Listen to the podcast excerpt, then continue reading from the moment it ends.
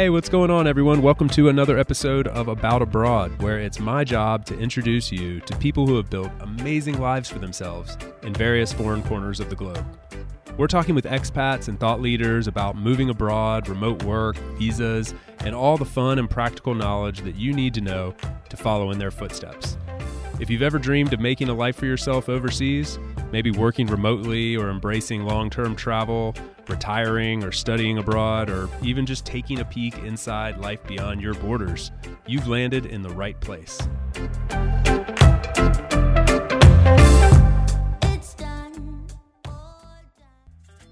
This episode is brought to you by my friends over at eResidency of Estonia.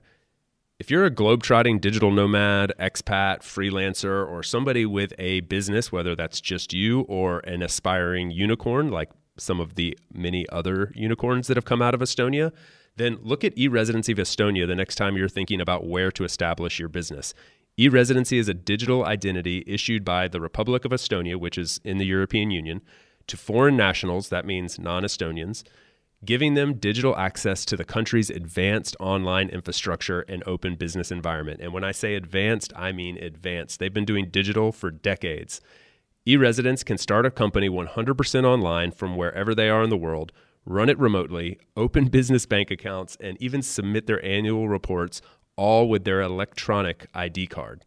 It's literally international business without borders for location independent entrepreneurs, perfect for the About Abroad audience. The next time you're thinking about where to establish your business, look at eResidency of Estonia via the link in the show notes.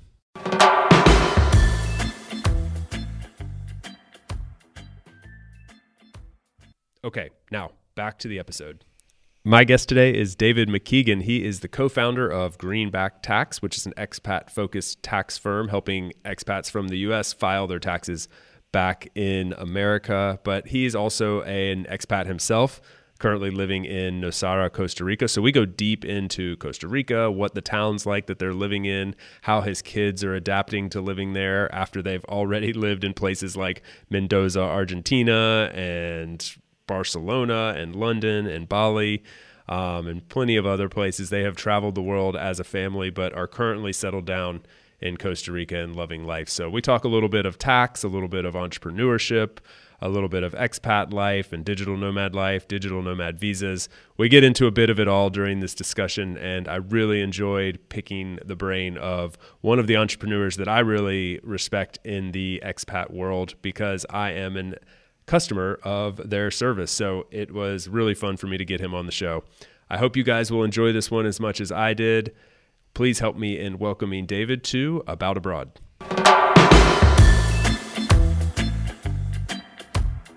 David, buenos dias. Welcome to About Abroad. Awesome. Thank you very much for having me.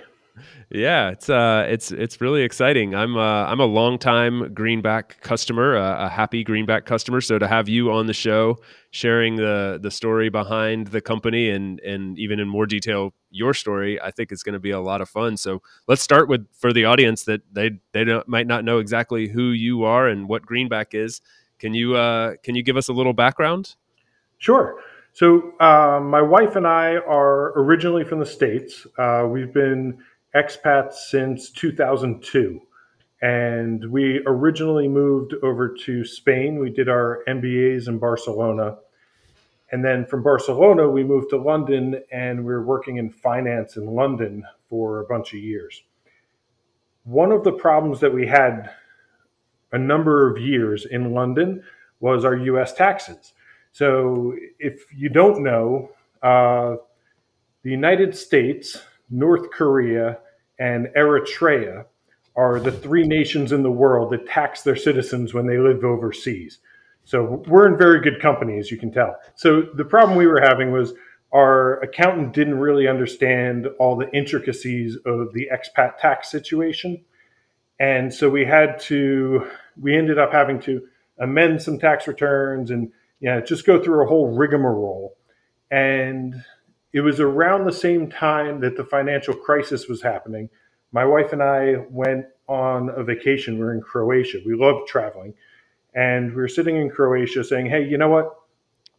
Our life is pretty good, but it's not going to go the direction we want it to go unless we make a change. And you know, we both had good paying banking jobs. We were pretty secure even with the financial crisis and everything. And we started kicking around ideas for a business we could start. And we thought, okay, we've got this problem personally with you know getting our taxes done every year. Why don't we tackle that? Why don't we see if that's something we can work on and you know fix that problem for ourselves, but also for other people? So I went back to my office. I was on a syndicated loan desk, and uh, in the first half of 2008, I sold about a billion pounds worth of debt. In the second half of 2008, big donut. There was no action in the market. So, you know, our team was probably 15 people or something like that. And there's guys who were going out and getting remote control helicopters and, you know, like little drones, flying them around the office, you know, goofing off. I'm sitting there writing a business plan. I'm head down at my desk working on this business plan, you know, from nine to five every day. People are like, what are you doing? Like, you know, nobody even has their computer on. Why are you sitting there, you know, pounding away on your keyboard? And it was working on the original business plan, the original, you know, idea behind what's now Greenback. And uh, then I'd go home and Carrie and I would talk about it all night long. I'd go back in, I'd work on the revisions the next day and then bring it home. We'd review it together. And you know, that's how the idea came about, and that's how we started it. Uh, so, what is it? Greenback is a company that helps Americans overseas get their taxes done. So, you know, stay compliant on the U.S. tax front side. You know, help advise people uh, where and how they have to manage their taxes because it's a different situation when you go outside the U.S. and nobody tells you what to do. Um, we can get into the weeds of that more if you want to, but know, there's a lot of pitfalls that people fall into if they're not careful. Yep. Yeah, it's 100% true. I can attest to this. Um, I've lived in a handful of countries now and uh, four years here in, in Spain, where I currently am. And this is something that never ceases to amaze me how challenging it is because it's something every single person technically has to do every single year and uh, all around the world. And there's millions of us expats living abroad and yet it is still uh, a relatively painful process. Uh, especially, I tell people, I always tell people, like, if you imagine how you hate dealing with the IRS, right? Well, imagine doing that with two governments, or maybe three governments if you own properties in different countries. Like, it gets it gets messy really uh, really quickly what i love about your story though is that it's born from like a real itch like you had an itch that needed to be scratched you weren't satisfied with what was out there, and uh, and you guys rolled up your sleeves and built something for yourselves. It sounds like. Yeah, you know, it was it was multiple itches that we were trying to scratch. If if I'm perfectly honest, you know what it's like living in Europe. Uh, you get pretty good vacation time, especially compared to the U.S. Right. So when I was a banker, I think Carrie and I both had about 35 vacation days a year which you know we would tell people in the states that and they'd be like oh my god that's amazing.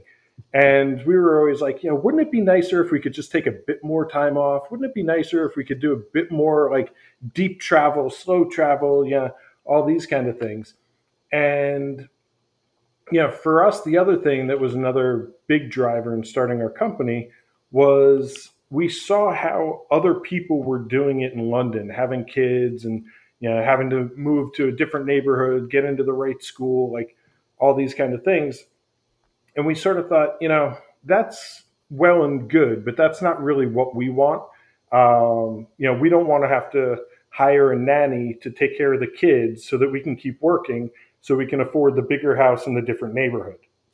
and so that was another itch we were trying to scratch by starting our own business is saying, you know, we want a business that we can do from anywhere um, and not be restricted in where we live or you know how much or how little we work. You know, things like that. We want to be able to choose our own destiny, if you will. Yeah, and you guys have chosen that uh, in, a, in a lot of different ways.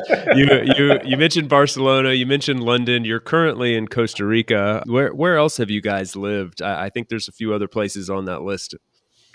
So our the general uh, way we did it was we went from New York, where we were living, we went to Barcelona. We did our MBAs there. We moved to London from Barcelona. Um, we then went down to Brazil and Uruguay, and we spent about nine months down there. We went back to the UK for two or three months, and then we packed up and we moved to Bali, Indonesia. We lived in Bali for about a year and a half, and then decided that we really missed steak and red wine, so we moved to Argentina. And we lived in Mendoza for about nine months, and then we lived in Buenos Aires for about nine months. Uh, and we actually, so our oldest son was born in the UK. Uh, our second son was born in Argentina. And then uh, we were living in Argentina. We had this nice little flat in uh, uh, in Palermo, and we said, "Hey, in Buenos Aires," and we said, "You know, let's go back to Bali for a vacation." And you know, it was winter in Argentina. We're like, we need to go somewhere warm and sunny. So we went back to Bali, and you know, it was like the second day we were back in Bali. We walked down to the beach to have lunch, and you know, Timmy and Jake, our two boys, walked down to the beach, and they just started digging in the sand. Carrie and I had this great lunch sitting on the beach, and by the end of the lunch, we decided we were going to move back to Bali. Uh, so that afternoon, we walked around we found another house uh, in Bali. I flew back to Argentina, packed up our stuff, sold a lot of the furniture and everything, got back to Bali, and we spent another five years in Bali at that point. Um, we had a third son. We actually had him in the US, but we were living in Bali at the time. And then from Bali, we moved to Costa Rica about, was it, two, almost three years ago and the main reason for that move was just to be a little bit closer to home. Uh, as our parents are getting older and things like that, we didn't want to be uh, 27 hours away. We wanted to be, you know, a more reasonable distance so that we could get back and see people more and stuff like that. Gotcha, gotcha. Wow, that is quite the adventure. Did I count correctly? three is that three kids on three continents? Yep. Or three, There's no economy of scale there. You, you, yeah, you, you, don't get any additional learning by having them in different places. You, know, you just have to figure out different medical systems. do you ever you ever wonder in those situations? You're like why did we do this to ourselves? Why didn't we just have one in the same place so we know how this whole thing works? Well you know it's funny. We have between the five of us we have 11 passports. Uh, so my joke is it's like jason bourne the later years. Like the whole family has multiple passports. you don't know who you're talking to. Mission Impossible. Uh, like, I, which, I love it. Which country are we going into? Like, which passport do I need here? Yeah. The negative is, is, you have to renew twice as many passports, which you know. this this can be problematic. This is this is the truth, though, isn't it? Like there are a lot of like it. That all sounds so fun. Everything you said, and I'm sure people listening are going, "Man, that's really cool. I would love to do that um, on some level or another." and but it comes with a lot of challenges too right? I mean renewing passports is is not like really a super easy thing and paying taxes in multiple countries and finding rental properties and buying property and having kids and all the stuff that comes with being an expat isn't always super easy but yet we we continue to do it right? And and there's i don't know if it's what it is what is it for you? Is it wanderlust? Is it just the need to be in another place or, or what resonates for you it, you know, it's just, I guess you would call it wanderlust, but it's just that there's so many things in the world to see. And there's so many things that are interesting out there and beautiful and exciting that, you know, once you start doing it, once you start seeing that, like it's really hard to stop. Uh, and it's really hard to like kind of unwind and say, uh, you know, like I've seen so much of the world, I don't need to ever go back. I don't need to see it again. Like I'm just going to stop traveling now. It's like no, it's like you know, I want to go back to uh, Rome and eat more tiramisu. I want to go back to Brazil and have some acai and go surfing and you know, do all these different things.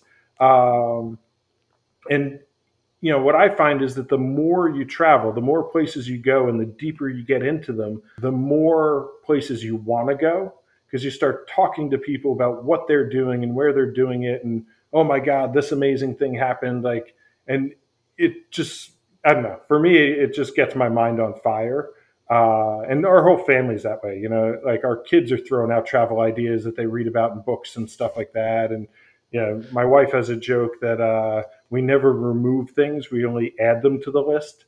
Uh, so you know, it's uh, it, it's an adventure. it is. I, I can totally understand. How how old are the kids? Like rough, roughly rough age? Are they young or are they in their teenage years or? Uh, 12, 9, and 7. We've got okay, three so, little boys. So they know they're they're aware, like you know, they're not toddlers. They're like we're living in a different place, and uh, they're getting to experience the the travels now as well.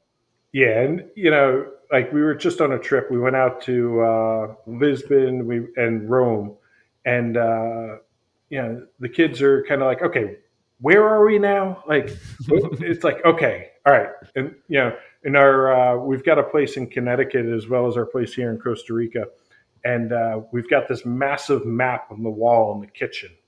And you know, whenever we're back there, the kids are sitting staring up at the map, and they're like, "Okay, I've been here, and oh, that's why that was such a long flight because to go from here all the way over there takes you know so much time." And yeah, so you know they're learning their geography through uh, you know actionable events. they are.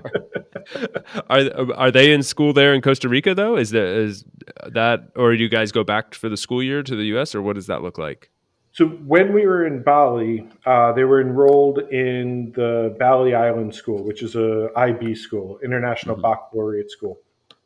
We moved to Costa Rica and we picked this town called Nosara. It's in the Guanacaste Peninsula, which is, if you look at a map of Costa Rica, it's the little peninsula on the Pacific side. And we're about halfway down on the Pacific side. Uh, there is a school here. We started the kids out in the school here, and then COVID hit. And we said, you know, the kids did about a year, year and a half at the school before COVID hit. And then we said, okay, you know, we need to change this up. We need to come up with a different plan. So we used Oak Meadow, which is an online homeschooling course, and we got a cur- curriculum from them. Uh, we hired a tutor down here to do a lot of the homeschooling with them, and we started doing that.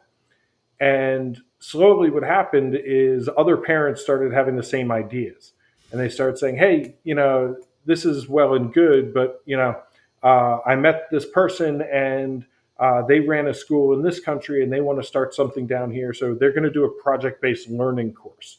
And so now there's a project based learning curriculum that we do in addition to the, uh, the Oak Meadow accredited, accredited uh, program for the kids. And so we're kind of able to add things in here and there. And the kids, it, it's really interesting because I went through like the public school system in the U.S. Went you know to public grammar school, public high school, went to college. Uh, my wife lived in Mexico as a child, so she went to a private school in Mexico, moved back to the states, went to high school in the states, and then college in the states. Our guys haven't really lived in the states. Like we'll go back over the summers. They'll go to summer camp in the U.S. To that's like us teaching them how to be Americans, you know. and uh, Which, it's really it, we're really indoctrinating you in the American way uh, for for two weeks a year. well, it, for our seven year old, it. it's all about the food. You know, summer camp is about food.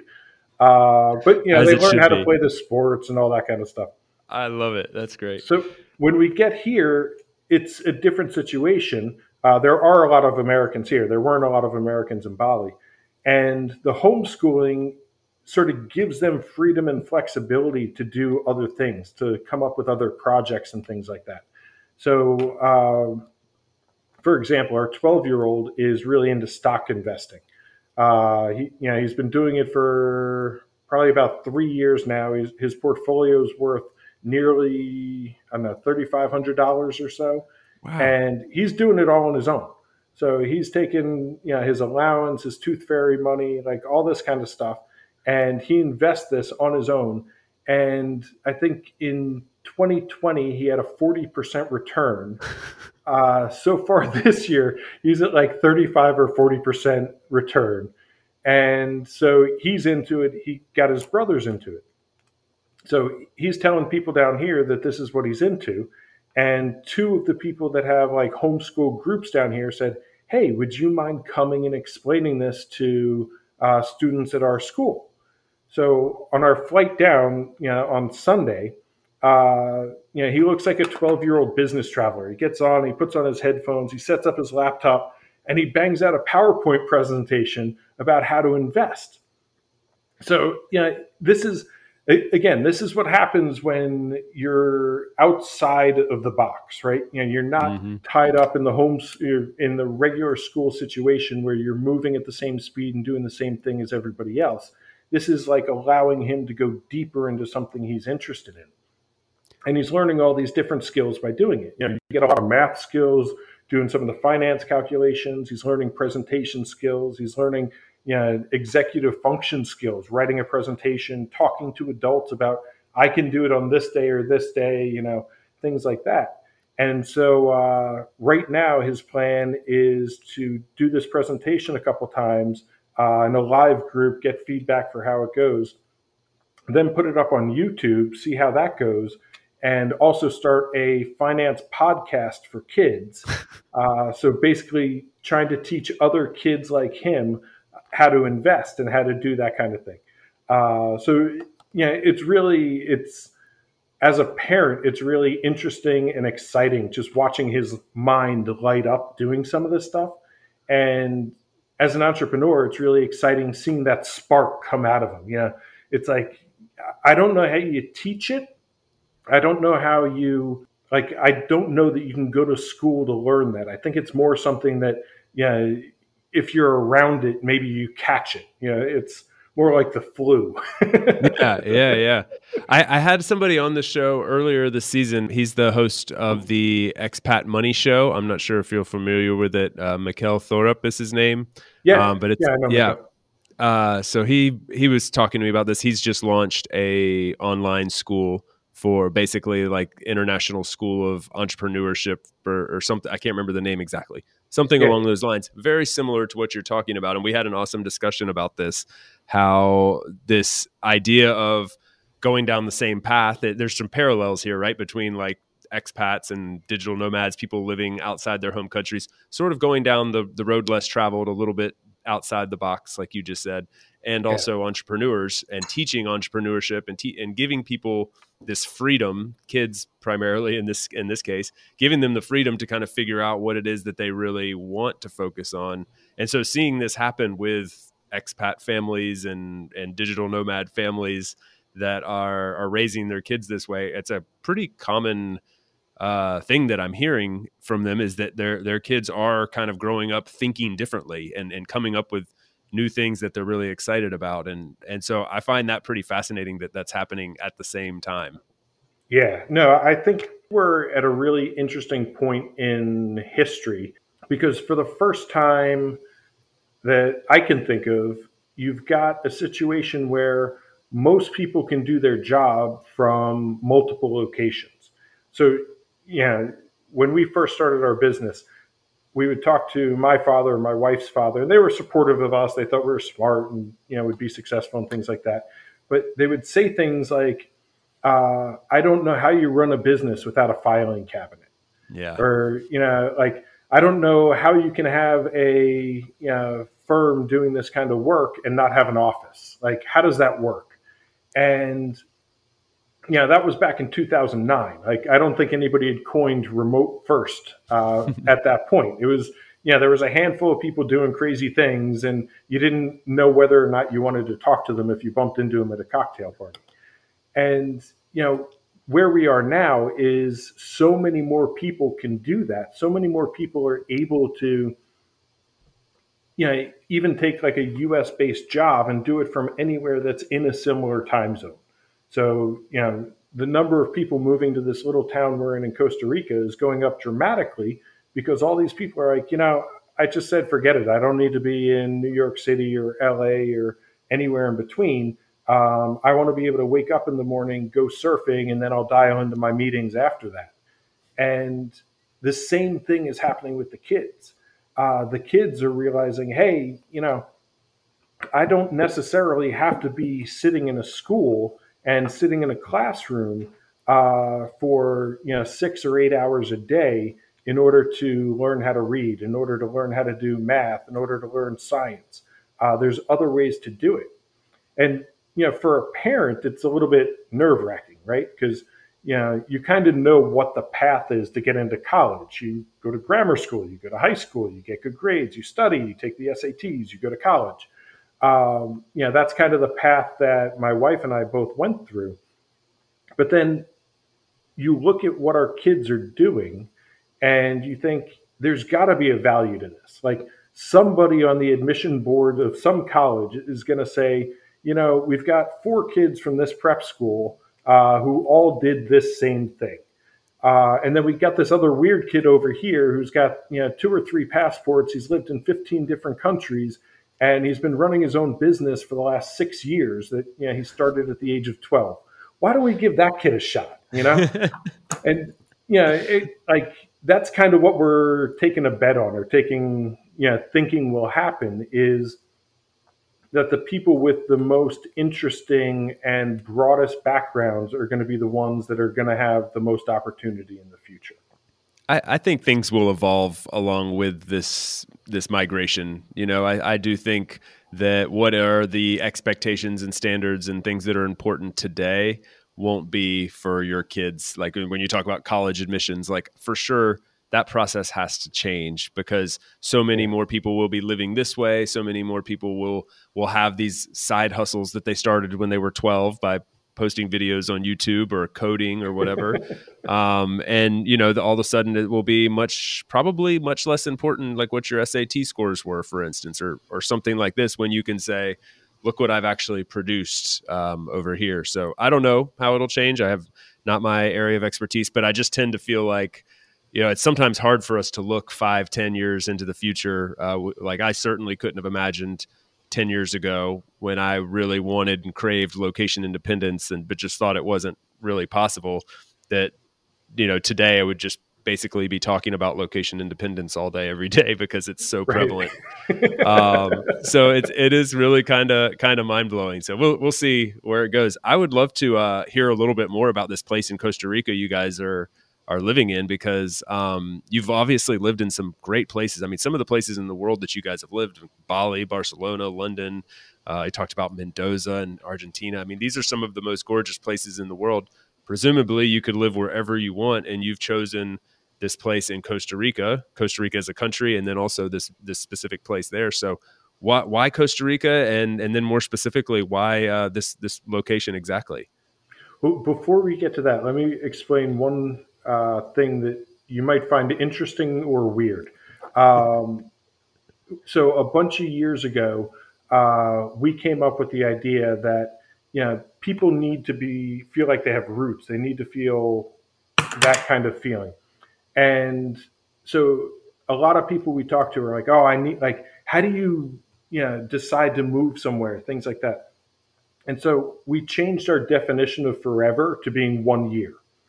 So we can say, okay, you know, we're going to move to Costa Rica, and people are thinking, oh my God, they're moving to Costa Rica forever. But in our minds, we say, no, forever is one year, and you know, you can live pretty much anywhere for a year. Like, you know, we're not moving to bad places, right?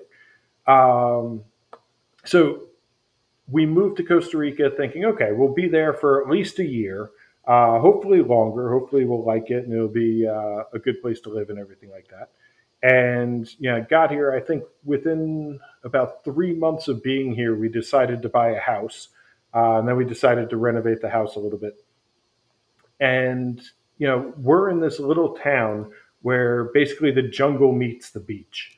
Uh, so you know, this morning at six thirty, I took the kids down to the beach for their surf lesson.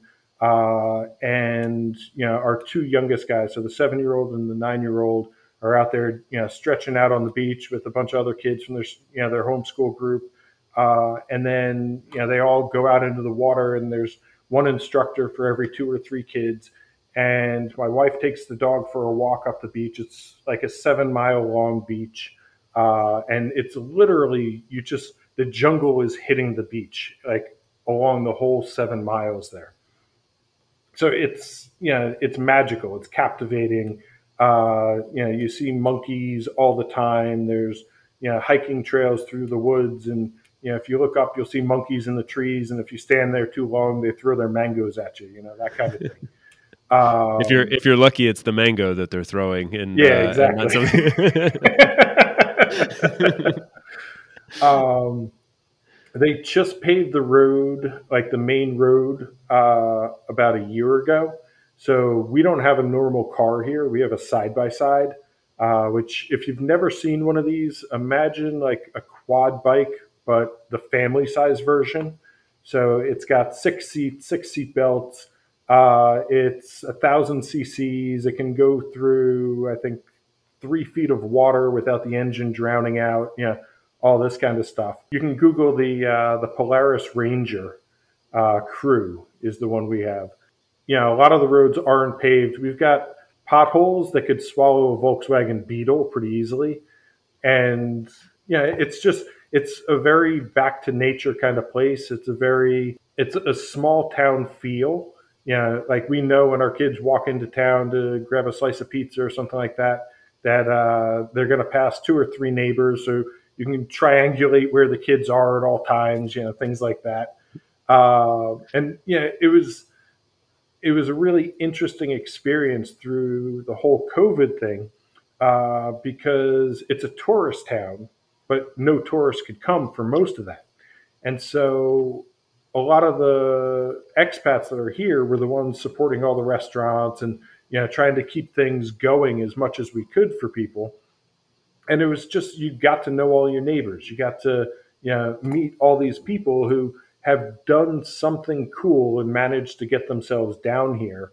Uh, and know, there's new people coming all the time. So it's uh, it's really a cool community. We'll be right back to the show after a quick break for a note from our sponsor.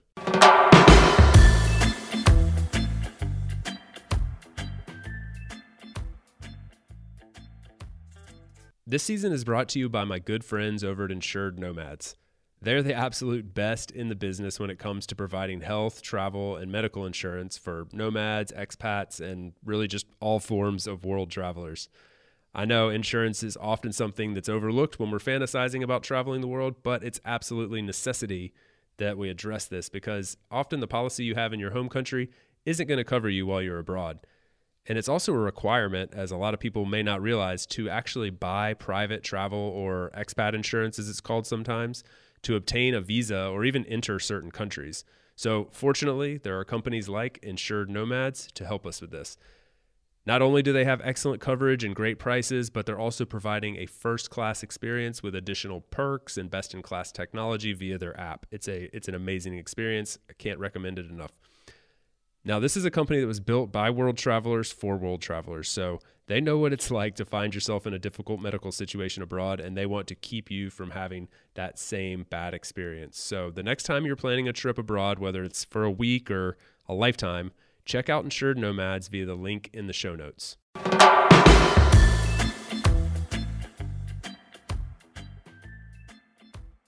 Okay, now back to the episode. Sounds pretty idyllic. Um, what's the ratio like expats to tourists to to locals? I mean, how does it?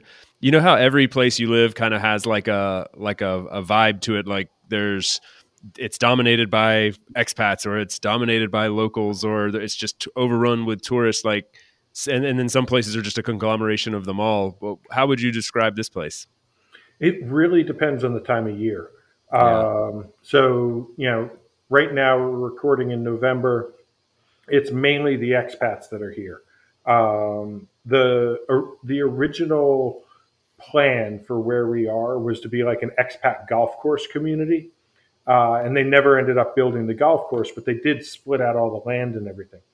And so it's a lot of expats living here. And then the next town over is where a lot of the local people live. So, you know, where we are directly is mainly expats. But then what happens is around holidays and the peak travel season time, you get just floods of tourists. Um, so, you know, like for Christmas, like we're going back to the US, uh, but there's just a flood of people coming in. And, you know, we were able to rent our house out. I think it got booked a year in advance uh, by people that wanted to come down and be here for Christmas and New Year's. Um, and, you know, that's what a lot of the expats do is they will rent their house out at the peak tourist season they'll go somewhere else and let somebody else use their place uh, here in Nosara and you know make a little bit bit of money or you know have a free vacation like that kind of thing. Gotcha. Okay. Very interesting. It sounds like a, a really nice place for uh, uh, the family to call home. And and so, are you guys yeah. Planning? I know you only plan for one year. One year's forever. But is this is this home for right now, or are there itchy feet expecting to go somewhere in the near future? It, you know, we expect to go everywhere in the near future.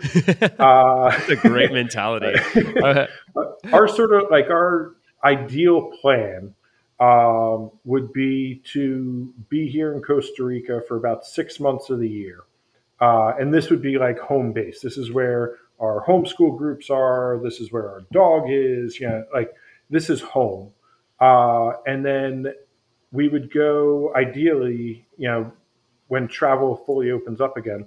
Uh, we get a rainy season here in May, and April you have Easter. So we would leave here for Easter and for the rainy part of the season and go back to Bali because April and May is beautiful in Bali. So let's go there and hang out there for a little while. And then come back here for a month or so, then go up to the States, do summer camp in the US for a month or two. Uh, you know, I'm one of six kids. So I get to see all my brothers and sisters and nieces and nephews and everything. The kids get to know all their cousins and everything. Uh, and then we'd come back down here, we'd kick off the school year, and then leave again because there's a second rainy season in October and travel around Europe for a couple weeks in October uh, because that's a really nice time to be there. It's not too hot, there aren't too many tourists, things like that. Uh, so that's our plan for the next 12 months. And we're just trying to see how it works with COVID and you know, travel restrictions and stuff like that see if we can open it up. That's your plan for forever, apparently. Twelve yeah. months. Uh, you have got it all locked down. The rest of your life is is already mapped out. um, it sounds uh, so so perfect. It's what so many people that come on the show are aspiring to to work up to. It's something that I a very similar path is something that I would like to do because I would like to be able to spend more time back home with friends and family um, from back home, but and then also more time traveling um, and, and, have a and have a home base or two. And I know a lot of people are trying to work towards that. I'm I'm curious. Uh, I want to ask so many questions about those next steps, but what before we leave Costa Rica.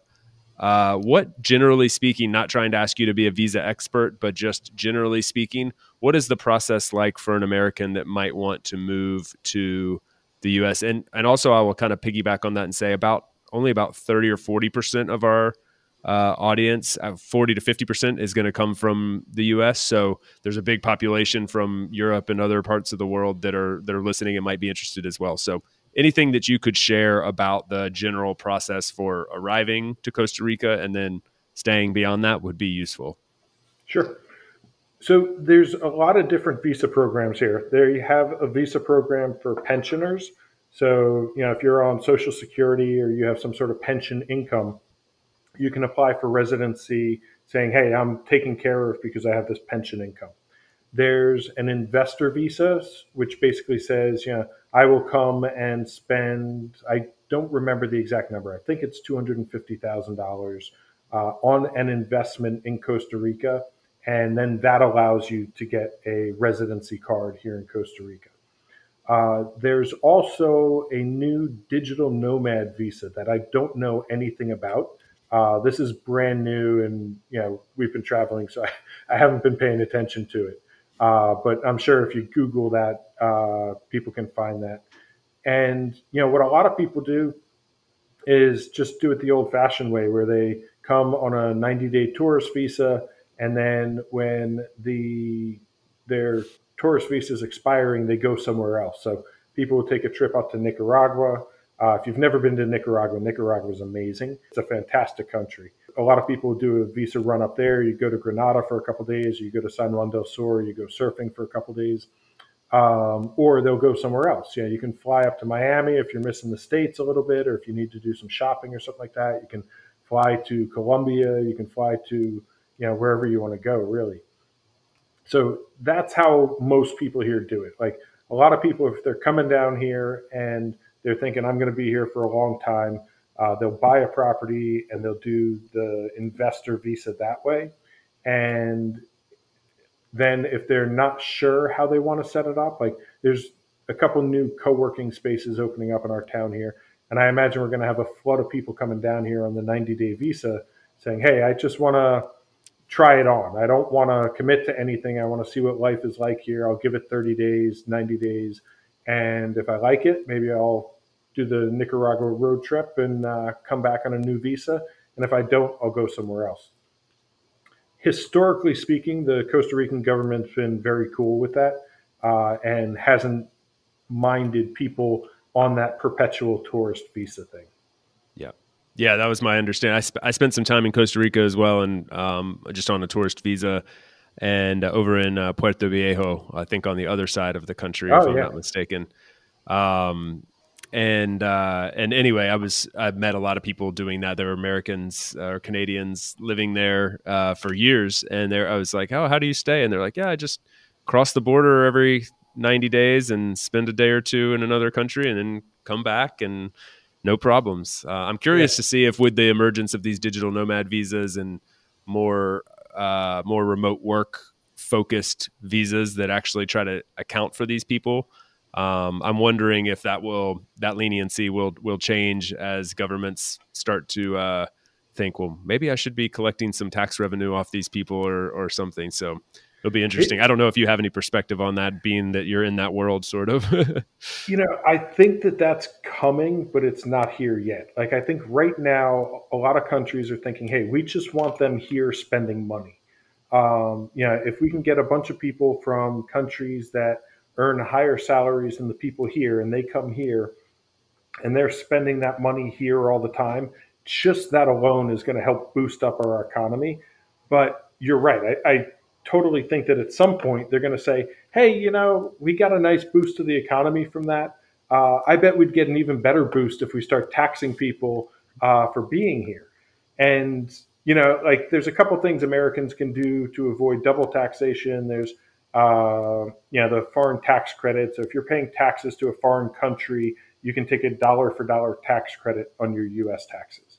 Um, if you're more in the digital nomad camp, you can use the foreign earned income exclusion to exclude it's about $108,000 of income uh, from your US taxes. And you know, you have certain things you have to do and you know, criteria you have to meet in order to qualify for that. Uh, but you know, it's it's going to come down the pipe at some point where people are going to say, "Oh, you know, like we really like having these tour, you know, these perpetual tourists here." Uh, but they should be helping pay for the roads. They should be helping pay for you know the infrastructure of the internet and you know all these different things that they're consuming while they're here. And you know I don't know how that's all going to play out, but it's going to be interesting to watch it. And I wouldn't be at all surprised if there's not a blockchain solution to it. So, hmm. like, I'm not a big crypto person or anything like that. I'm just starting to learn more about it because uh, basically my kids are getting interested in it, so I have to stay ahead of them and or try to stay ahead of them. you can't be the you can't be the one at the table that doesn't know the the crypto exactly. lingo, right? like, Dad, you're the money guy. Come on, you got to know this stuff. right, but you know, there's all these different uh, solutions that are coming through on blockchain, uh, and I wouldn't be surprised at some point. You know, like at the corporate level, they're reaching this uh, agreement about a minimum global tax on corporations. I wouldn't be surprised that at some point in the future, uh, they try and do something similar on the personal income tax level and say, you know, we just want to make sure that globally people are paying you know, a reasonable amount to wherever they are. And we're going to use blockchain to track where they are. And, uh, you know, some of these technologies, you can have the money come automatically uh, through the blockchain, which would be an interesting solution. Yeah, yeah, that would be fantastic. That would really simplify things for those of us that have complicated it for ourselves by by moving around to, to different countries. I can tell you when we talk about like where it's going and what governments are going to do. Spain here, for instance, has had this uh, this visa that I'm on, which is basically set up for pensioners, like you like you described. Um, essentially, if you have a fixed income, which used to just be base pensioners, and you weren't working, essentially, you could come live here and spend that that Social Security money, that pension money here, and they were fine with that. Um, but then it started applying to remote workers because it was the same concept. Oh, you have a fixed income coming from another country. You're not going to come here and take a job from a local. Um, mm-hmm. So sure, come here and spend that money, and and that's fine. Um, but now they're they're although that visa still exists and nothing's changed about that visa, they're no longer, from what I hear. Uh, I'm I'm lucky. I'm I'm so far into it. I'm four years into having mine that I don't have to reapply for it again. But even though they know exactly what I'm doing and what I like, I've had to have like letters from my company to say, here's what he's doing. I've had to show my bank statements showing here's how much I make every month, deposits right. from my company they're saying to new people applying, oh no, you don't fit that criteria. You need to go the digital nomad route, which has a whole bunch of other uh, the digital nomad visa route, which has a whole bunch of tax implications and other issues. So they are yeah. definitely going to try to adjust for this this huge wave of remote workers that that's coming to all these these destinations around the world. Yeah, no, it's it's gonna happen at some point, and yeah, then the, it's gonna be a game of cat and mouse with some people for a while, I imagine. Because yeah, if you can work from anywhere, if you can travel around at will, um, yeah, maybe what people will do is say, hey, you know, if you're in the EU, uh, most EU countries, it's if you're inside the country for 183 days, uh, you become taxable in that country. Uh, so you're going to have a lot of people spending six months in Europe and then six months somewhere else, so that they are tax free in both places, right? And then uh, you know, depending on how much you're earning, you'll use the foreign earned income exclusion to uh, reduce your U.S. tax liability, and all of a sudden you have these people who you know, are basically doing uh, what some of these big corporations are have been doing for years. You know, GE, Facebook, Google, like you know, trying to set themselves up in multiple jurisdictions to confuse who's supposed to be taxing them, and you know, getting your tax rate down to as close to zero as you can get it. Um, and then you know what I've seen with people because uh, you know we talk to a lot of people about this is you know this little light bulb that goes on over somebody's head, right? So it's like, you know, let's say you make $100,000 a year and you figure out, hey, I can get that completely tax free. Uh, I'm still paying into Social Security, so I'm still paying my FICA taxes and all that kind of stuff. Uh, and all I have to do is travel a certain amount, and I'll save, you know, twenty-five, thirty thousand dollars a year in tax. Well, that twenty-five or thirty thousand dollars a year then becomes your travel fund, and so all of a sudden you're like people's eyes light up when they hear this because it's like, wait a minute, you mean that instead of me paying this money in tax, I'm going to be able to spend this money on travel and Airbnbs and you know moving and living and you know seeing the world, and people just get like super excited by that. Uh, and yeah, like that's about as close to Santa as I get is you know having that conversation with somebody for the first time and just watching them like, oh my goodness, this is amazing well, can I can I tell you a really this is a both a, a, funny story and a compliment at the same time. I had that moment with my greenback tax uh, accountant years ago, uh, seven seven years ago or eight years ago, when I was trying to figure out, okay, how am I going to pay for these double taxation while trying to change up my career and go live in Ecuador and f- figure all this other crap out. And now I also got to figure out how to pay taxes in two different places. So I get on the phone with this company called Greenback Tax uh, that I've never heard of, but they say they help Americans with taxes abroad. And I go, okay, what's this guy going to tell me? And he starts explaining all these things the foreign earned income tax exclusion, the tax credits, all this stuff. And my eyes lit up like Christmas. Like, wait a second. So that means I can take that money and spend it on travel instead.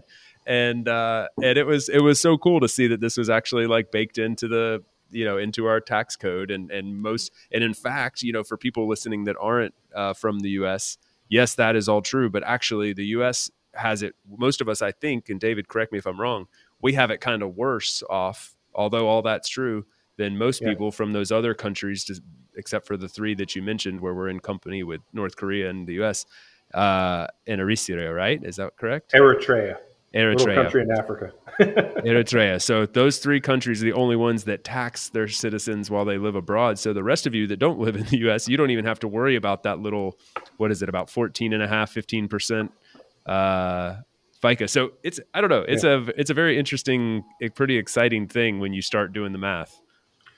I went to a conference one time and uh, one of the presenters was a guy from New Zealand and he was presenting on how he became a zero tax individual. And uh, it like everybody, like I would say 80% of the people in the room were American. Uh, and I presented at the conference, a tax attorney presented at that conference, uh, a couple other people. And you know, we've got 30 page PowerPoint presentations explaining uh, different corporate structures and you know, all this kind of stuff. This guy gets up there, it's a three page PowerPoint. He's like, First, I went to this office, and it's a picture of the building, like, and I filled out this form, and it was like a one-page form. It's like I dropped it off. I asked them if they needed anything else. They said yes. If or when you ever come back to New Zealand, fill out this form. And they handed him another form, and uh, he's like, and then I moved to Thailand, and now I don't pay tax anywhere in the world. so I love, yeah. I love and hate this guy right now so much. if you're not an American, uh, yeah, this might be significantly better for you. yeah, yeah, exactly. Can you explain that to me? What is the logic behind, if there is any, other than just we want our money? But like, how does the U.S. government uh, get away with, I guess, in a way, saying that that this makes sense that you continue to pay this 14 or 15% regardless of where you are in the world while all the rest of the countries in the world go a different route? Oh geez. Um, i don't know that there's any easy way to answer that. Uh, you know i believe that at the end of world war one that's when they instituted a tax on people living outside the country. And yeah like so that's kind of when it started. And for a long time, nobody really paid attention to it, and a lot of people didn't do anything with it. Then what happened was uh, people started getting worried about all the bank secrecy stuff, uh, you know, money in offshore accounts, money funding terrorist organizations, uh, things like that. So post 9 11, uh, you had a lot of things come out where they're trying to track down the money and they're running into dead ends. And so the government started clamp, clamping down on Americans specifically, saying, okay, you know, since the 1970s, we've had this law in the books about reporting foreign bank accounts. Uh, and now we're going to track you down if you don't do it. We haven't, you know, it's been on the books. Nobody cared for a long time, but now we're paying attention and we're going to track you down. Um, so, yeah, if anybody out there is an American living overseas, if you have a foreign bank account and you have over $10,000 in that account or in all of your combined foreign accounts, you have to report that to the IRS or to the Treasury Department. Mm. Um, then they started with, you know, FATCA. Uh, and basically they're saying, okay, you know, if you look in the media, you have a lot of stuff about expats are all rich people. They're tax cheats. They're you know moving overseas to uh, avoid taxation and do all this kind of stuff. Now, you and I know that most expats are normal people who are just trying to do something a little bit different and still make a living and all that. But that's the way the media portrays it. So when you have legislation going through saying we're going to make it harder for these tax cheats and stuff like that, there's people that raise red flags, but because expats aren't able to vote as a group, like when expats vote, our vote gets mailed in to the last state that we lived in, and then it just gets diluted with everybody else that lives in that state. So we don't, in my opinion, have a wonderful voice in the government to say, hey guys, you know, you're making our lives unnecessarily complex here. And you know, this is all a bunch of nonsense. You know, what is it? Like I've seen numbers saying, you know, between three and nine million Americans living abroad. Uh, that that would make us a pretty big state. You know, we'd be like 15, 17th biggest state with those kind of numbers. Uh, we would have representation in government if we we're able to vote as a block, but we're not able to do that. And since we're not able to do that, nobody pays attention, nobody cares. And so they can just keep making these rules more complex and uh, more onerous for you know people like you and I. Uh, and yeah, it's unfortunate because it dissuades a lot of people, or a lot of people get in trouble for doing things that seem pretty normal but outside the U.S. Uh, yeah. So yeah, like all the time we see people who are trying to save for retirement, and they try and save for retirement in vehicles that look like IRAs or Roth IRAs in the U.S., but they're doing it in a foreign country because that's where they're earning the money. Uh, and some of that stuff is viewed as foreign trusts by the IRS, and so there's special reporting for that. Some of the investments are viewed as PFICs, passive foreign investment companies. Uh, so, you know, there's a whole host of different rules around that that people are constantly getting in trouble with. You know, sometimes in different countries, the property rules are different. And so you buy and sell property differently than you would in the US. So, for example, uh, in Indonesia, we set up a company to buy a lease on a house because that helped with the visa and things like that. And so once you set up a company in a foreign country, you have to report that to the IRS. So yeah, that company becomes an entity that needs to be reported on its own to the IRS. Failure to do so ha- carries minimum fines that start at ten thousand dollars a year. So you imagine you're somebody that moves to, you know, just say Costa Rica. Down here, pretty much everybody sets up a corporate entity to buy their property, and the reason they do that is so that when they're overseas, they can have their attorney handle the property for them. So if they want to sell it or they need a new roof, they can have an attorney manage that process for them. If it was owned in their name, they wouldn't be able to manage that stuff because they're outside the country. So here, everybody buys their property via an entity, and you know we're constantly talking to people and meeting people, and you know eventually they find out what we do. Eventually they start asking a couple questions, and eventually it comes out that their friend uh, hasn't been filing their taxes, and you know you start having a conversation about what their friend needs to do. and, Quotation you know, marks uh, for yeah, those air quotes for those who can't see. and uh, you know, an hour or so into that conversation, it comes out that you know they own a home and they own it through a Costa Rican entity, and usually that's the biggest sticking point for people uh, because they haven't been reporting that corporate entity. And so, you know, it's all these complexities that the government's made to tax who they consider to be tax cheats, but they're written in such a way that they're really impacting a lot of uh, very middle class people living overseas, even pensioners. Like, you know, I've seen pensioners get into trouble with this, uh, with PFICs and stuff like that, just because they were trying to save for retirement. Um, and so, yeah, it's really, it can be a major headache, a major hassle for people going overseas. And I, I spoke to somebody yesterday, and uh, they had just moved here to Nosara, and they were saying, okay, I want to understand what we need to do on the U.S. tax side of things, uh, so I don't get myself in trouble. And I was like, yeah, that is genuinely the smartest thing you could do. Most people come to us three years after they've gotten here and they're already in trouble. And you know, you and I are going to have a one-hour conversation, and we're going to save you from getting in trouble. Uh, so, yeah, I would recommend to anybody that's thinking about moving abroad or anybody that is abroad, just get educated on this. Understand what you need to do, and yeah, obviously, I'm impartial. Uh, I think we're the best company to do it. Yeah, we've got a great blog. We've got a ton of webinars and stuff like that that people can join when we're doing them live, or you know, you can jump on one of the ones that we have on YouTube or on our website. Uh, but yeah, just get yourself educated, know what the rules are, and you know that knowledge then becomes power, right? Mm-hmm. Yeah, that knowledge is then how you turn that into that Christmas moment where you're thinking, hey, you know, if I do this the right way, I now understand these rules, and I can turn my you know twenty or thirty thousand dollars of annual tax into a twenty or thirty thousand dollar annual travel fund and you know live the life that you know nobody gets to live and you know that's what people can do if they do a little bit of research if they talk to an expert uh, and just you know make sure they know the rules, make sure they understand how it all works, and it's liberating. Yeah, yeah. like literally, like mentally liberating, but geographically liberating as well.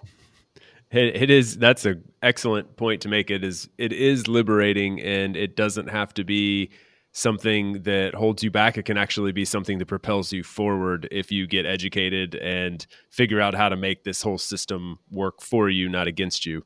Um, and I'm a, I've said this on the show like a, a, million times, but I'm just such a big advocate of outsourcing the things that we're not good at, and most of us are not good at this kind of thing. Um, unless you're an accountant, uh, and this is a very niche area when you're talking about international taxes. Uh, if you're not an expert in this, and you're you've got other complexities in your life, if you're exploring moving to another country, this is probably not an area to cut corners. Like you could actually not just cost yourself money in the end by not knowing what you're doing and getting penalized, but you could also be propelling yourself forward with some opportunities that you miss if you uh, if you don't do it correctly. So I'm a huge fan of of outsourcing this sort of thing, hiring somebody that is a pro, and uh, and it pays for itself many times over, in my opinion. So I personally endorse greenback tax as well um, because I'm a happy customer. But uh, that's we're two for two on this show currently that that uh, advocate for greenback tax. But um, we, uh, we, we will have links to the, in the show notes directly to greenback tax um, as as well as uh, as to anywhere else that they can find you, David. This has been super fun. I, I was uh, I was really excited to get you on the show, and I learned a lot uh, both about Costa Rica, about your background, and then about the tax codes and stuff as well. So super useful. Um, where else can people find you? And again, we'll link to all this in the show notes. But while people are listening, it would be great for them to know where they can learn more. Yeah, it's just you know greenbacktaxservices.com. That's uh, that's our main gig. That's where uh, we spend most of our time. Perfect. Um, thank you. And uh, is there anything else you want to share, either about Costa Rica or, or about some of the things that we've discussed today that uh, the listeners should know? Well, you know, one thing I was thinking about, uh, and I was listening to some of uh, your podcasts earlier, and so one of the ideas that we've had for a long time uh, is that if you stop and you evaluate your situation uh, usually your worst case situation is the one you're in.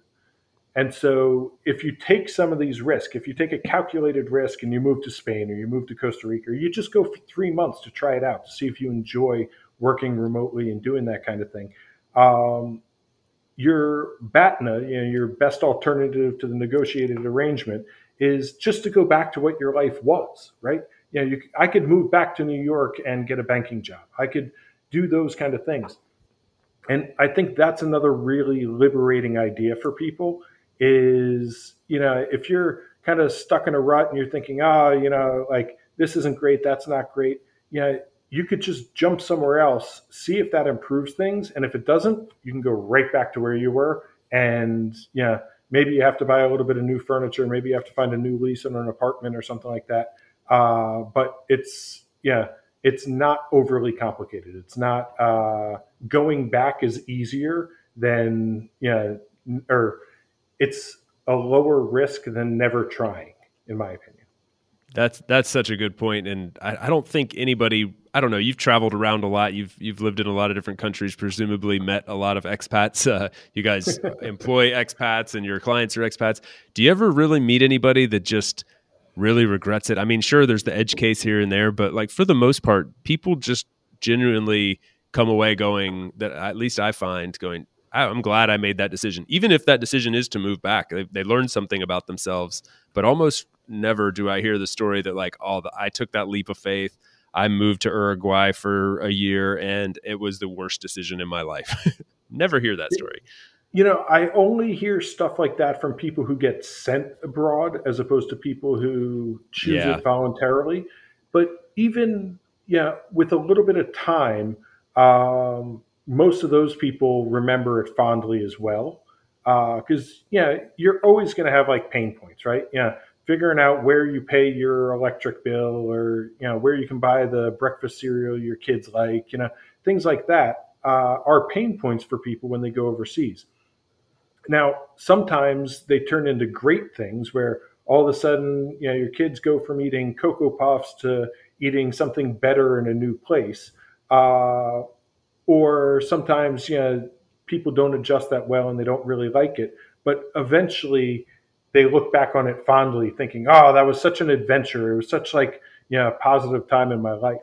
Um, and you know, I think where I've seen that is like uh, military spouses and things like that who, mm. you know, they didn't get a say in where they were going. And, you know, maybe you're somebody that would love to live in Italy, but instead you got sent to South Korea.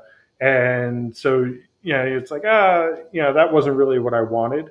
Uh, but, you know, most of the time, people that go abroad, it is an awakening experience. It's like, you know, you get to see how other people do things. You're constantly learning and growing as a person. And, you know, from most of the people I see, that tends to be positive and something that they uh, don't want to give up. That that is 100% true. I would I would absolutely agree. Um, that's a that's a fantastic way to to wrap this up. I have a million more questions. I wish we had uh, just endless time, but um, but this was great. Thank you so much, David. I, I know you're busy and really appreciate the time. And uh, thank you guys for all the great work that you do and for being a leader in the remote work space. You guys are employing people around the world. We didn't even get to that during this discussion, so maybe that's chapter two. Um, but but really, thank you. I, I, it was a lot of fun. Oh, my pleasure. Thanks for having me on. It's great. Thanks for tuning in today from wherever you are in the world. Once again, I'm Chase, and this has been another episode of About Abroad. For those of you wondering how you can best support the show, I have made it super simple for you. Just go over to the show notes of the episode that you just finished listening to and click on one of the two following links. Aboutabroad.com slash newsletter to get our monthly newsletter, no spam, guaranteed, or ratethispodcast.com slash aboutabroad, where you can quickly and easily leave a review for the show. It's not just important to me, it also helps more wanderers just like you find us. Finally, don't forget to subscribe on your podcast platform of choice, and we will see you again next week. Thanks again. Hasta luego, amigos.